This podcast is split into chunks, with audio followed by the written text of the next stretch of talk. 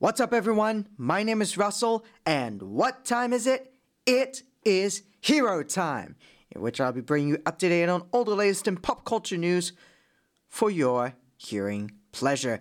Coming up this week, Ant Man 3's brand new trailer revealed, Tobin Bell reprises his role in the brand new Saw film, the gameplay of Silent Hill 2 Remake has no loading screens, and a former Witcher producer claimed the writers do not like the books and games. But first up in our top story, coming from the folks of IGN, the first trailer for Ant Man and the Wasp Quantumania has finally been released, giving us our first glimpse at the MCU's villainous variant of Kang the Conqueror, and much more besides. The new trailer shows off the setup for the movie, with the Lang, Van Dyne, and Pym families pulled into the quantum realm after setting up a quote satellite for deep space but quantum. From there, we see a lot of trippy imagery from sci fi civilizations to the giant version of Ant Man being pulled apart as Scott Lang watches.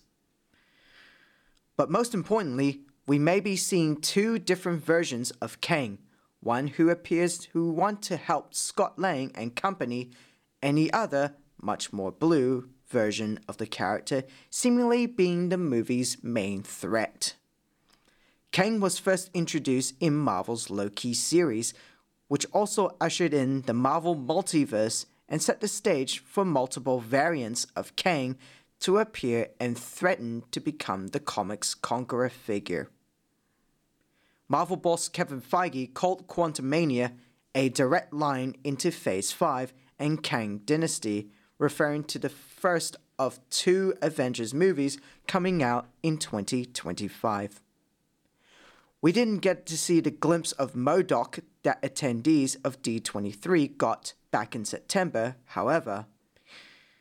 We'll probably get that in another trailer ahead of the movie's release on February 16th next year.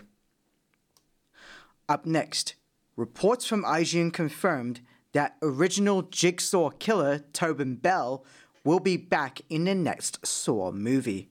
Yep, you heard that right. Jigsaw is back, for real this time, as Tobin Bell, as I said before, reprises the role of John Kramer in the next Saw movie. The upcoming Saw film is heading into production later this month and will eventually head to theaters on the 26th of October next year. The upcoming Saw movie was originally thought to be a sequel and was announced earlier this year with Saw 6 and Saw the Final Chapter director Kevin Greutert at the helm. But Bell's return poses more questions, namely, will this be a prequel? Jigsaw was first introduced in the original Saw back in 2004 as the Jigsaw Killer, a serial killer who captures his victims and tests their will to survive by placing them in life threatening games. The film was a huge hit and spawned a number of sequels and a recent spin off. Unfortunately, little is known about the upcoming project, so it's also unclear whether or not this will be a prequel or a spin off itself. Although a sequel is unlikely given Bell's appearance, Kramer was effectively killed off at the end of Saw 3. It could still be possible, especially if he appears in a flashback. Whether or not that's the case remains to be seen. What a thrill to be reuniting with Tobin, said Saw producers Mark Burke and Oren Koules. His performance as John Kramer is part of the magic, and that made this franchise a phenomenon, and his character is an active part of this film. It's unclear whether or not the upcoming film will tie into Spiral. IGN's Spiral review gave it just 3 out of 10 and called it, quote, a sequel that hopes to court Saw fans and mainstream audiences alike. Spiral from the Book of Saw is likely to alienate them both. It's a hollow imitation of the series, unable to meet its most basic visual and narrative expectations. It's also a bad film in general, which tries to tell a socially relevant story that it can't seem to handle. Given that Saw is now a billion dollar franchise, they might want to skip any ties with Spiral. As mentioned before, the newest entry in the Saw franchise will be released on the 26th of October next year.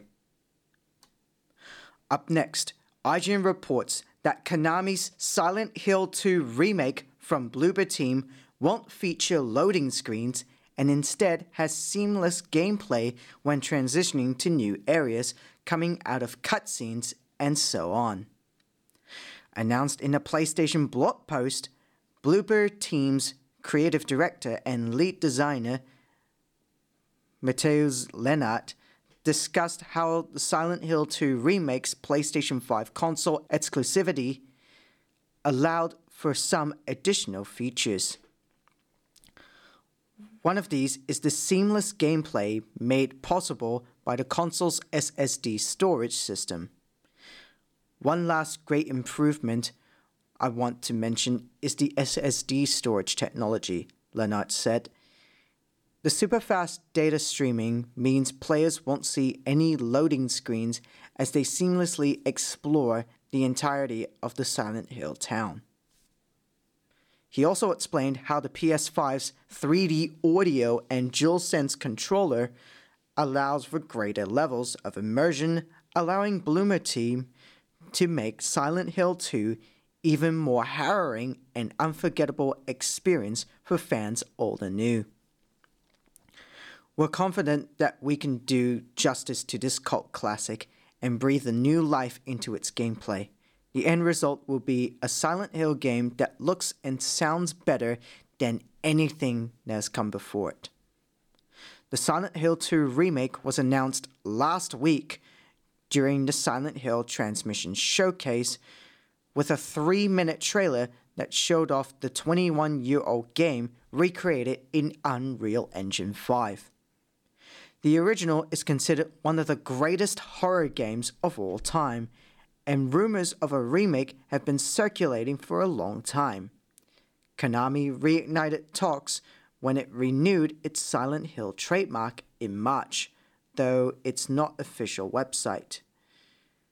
And leaked images seemingly appear online in May before being swiftly deleted. The final report of the day. Reports coming from, you guessed it, IGN, states that Beau DeMayo, a former producer and writer on The Witcher, has claimed that some writers on the Netflix series actively disliked Andrzej Sapkowski's books and CD Projekt Red's games. As reported by The Direct, DeMayo recently participated in a Q&A on his Instagram stories where he discussed his role as showrunner on the upcoming X Men 97 Disney Plus series. Speaking about how he assembled the production team for the project, he revealed that those involved had to be a fan of the material because that hasn't always been his experience.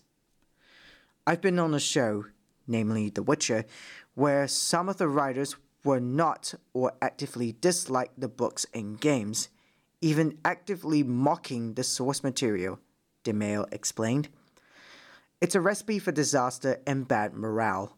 Fandom as a litmus test checks egos and makes the long nights worth it. You have to respect the work before you're allowed to add it to this legacy. DeMayo served as a co producer on two episodes of The Witcher's first season and penned another story in the eight episode block before returning as a writer on the second episode of season two. He didn't mention any names, and with several changes on the writing team each season, it's unclear who he is taking aim at and whether those people remain on board.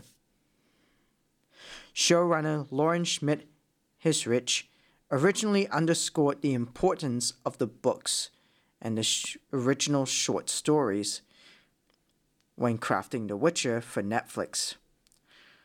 We're all big fans of the books, she said.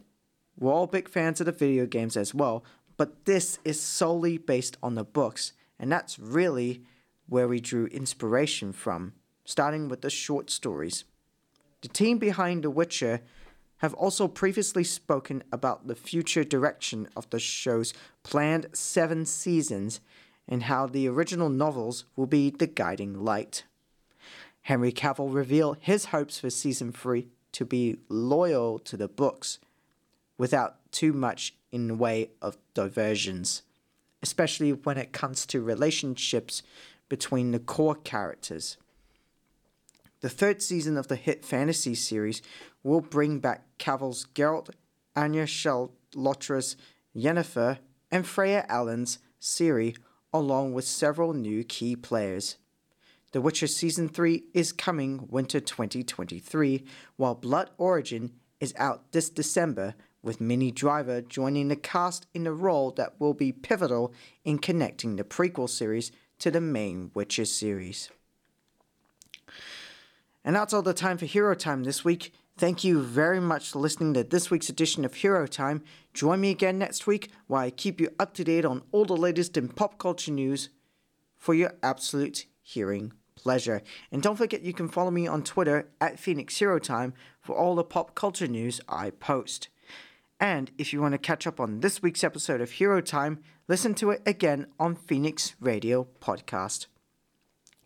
Thanks again for listening. My name is Russell, and for all the music and programs you love, keep it right here to Phoenix Radio Online on phoenixradio.com.au and on the TuneIn Radio app. Catch you then. Bye bye.